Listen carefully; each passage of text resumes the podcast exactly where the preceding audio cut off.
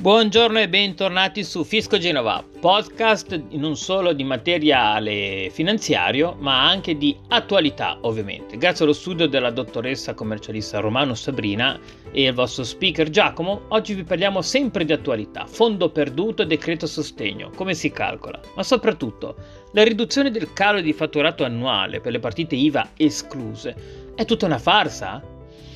La riduzione del fatturato presa in considerazione forse non sarà più su base annuale come annunciato, ma secondo la bozza del provvedimento riguarda il calo del 33% del fatturato del bimestre gennaio-febbraio 2021 rispetto agli stessi mesi del 2019.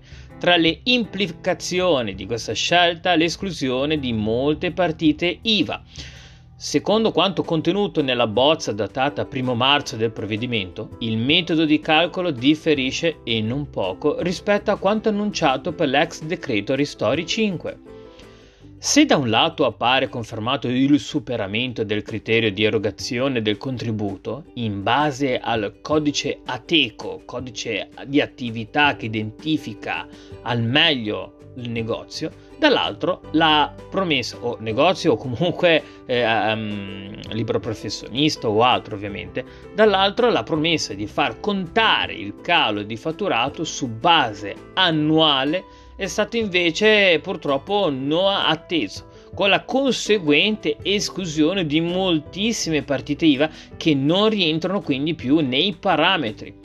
Sono quasi 3 milioni le partite IVA che attendono novità in merito ai nuovi contributi a fondo perduto. Il calo di fatturato registrato nel bimestre 2021, quindi gennaio-febbraio, in rapporto allo stesso periodo del 2019, quindi deve essere del 33%.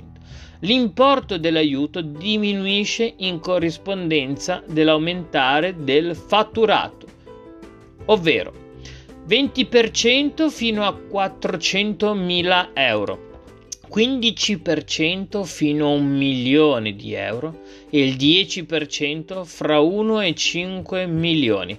Fatturato, parliamo di fatturato.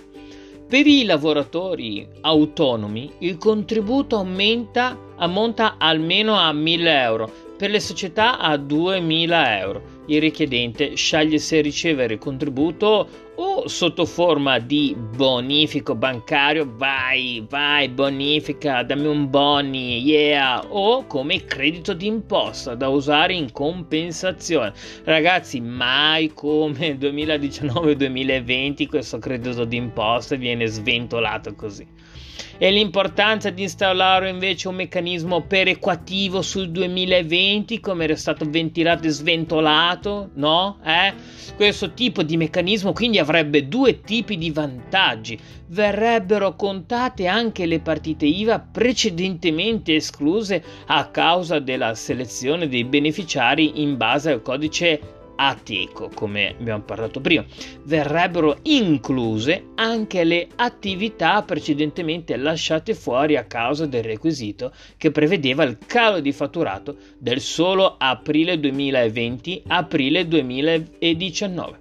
Vedremo anche la versione ufficiale del provvedimento di cui si attende l'approvazione nel Consiglio dei Ministri. A breve, veramente a breve, questione proprio di giorni. Vediamo il tutto, cercate di seguire il tutto e se non riuscite, se non avete tempo di leggere, seguite il nostro motto 2021, se non è tempo di leggere, ascoltaci, siamo anche su YouTube, sempre tramite Fisco Genova. Sperando di essere sempre stati utili come sempre, vi rimando al prossimo o al precedente episodio ovviamente. Alla prossima!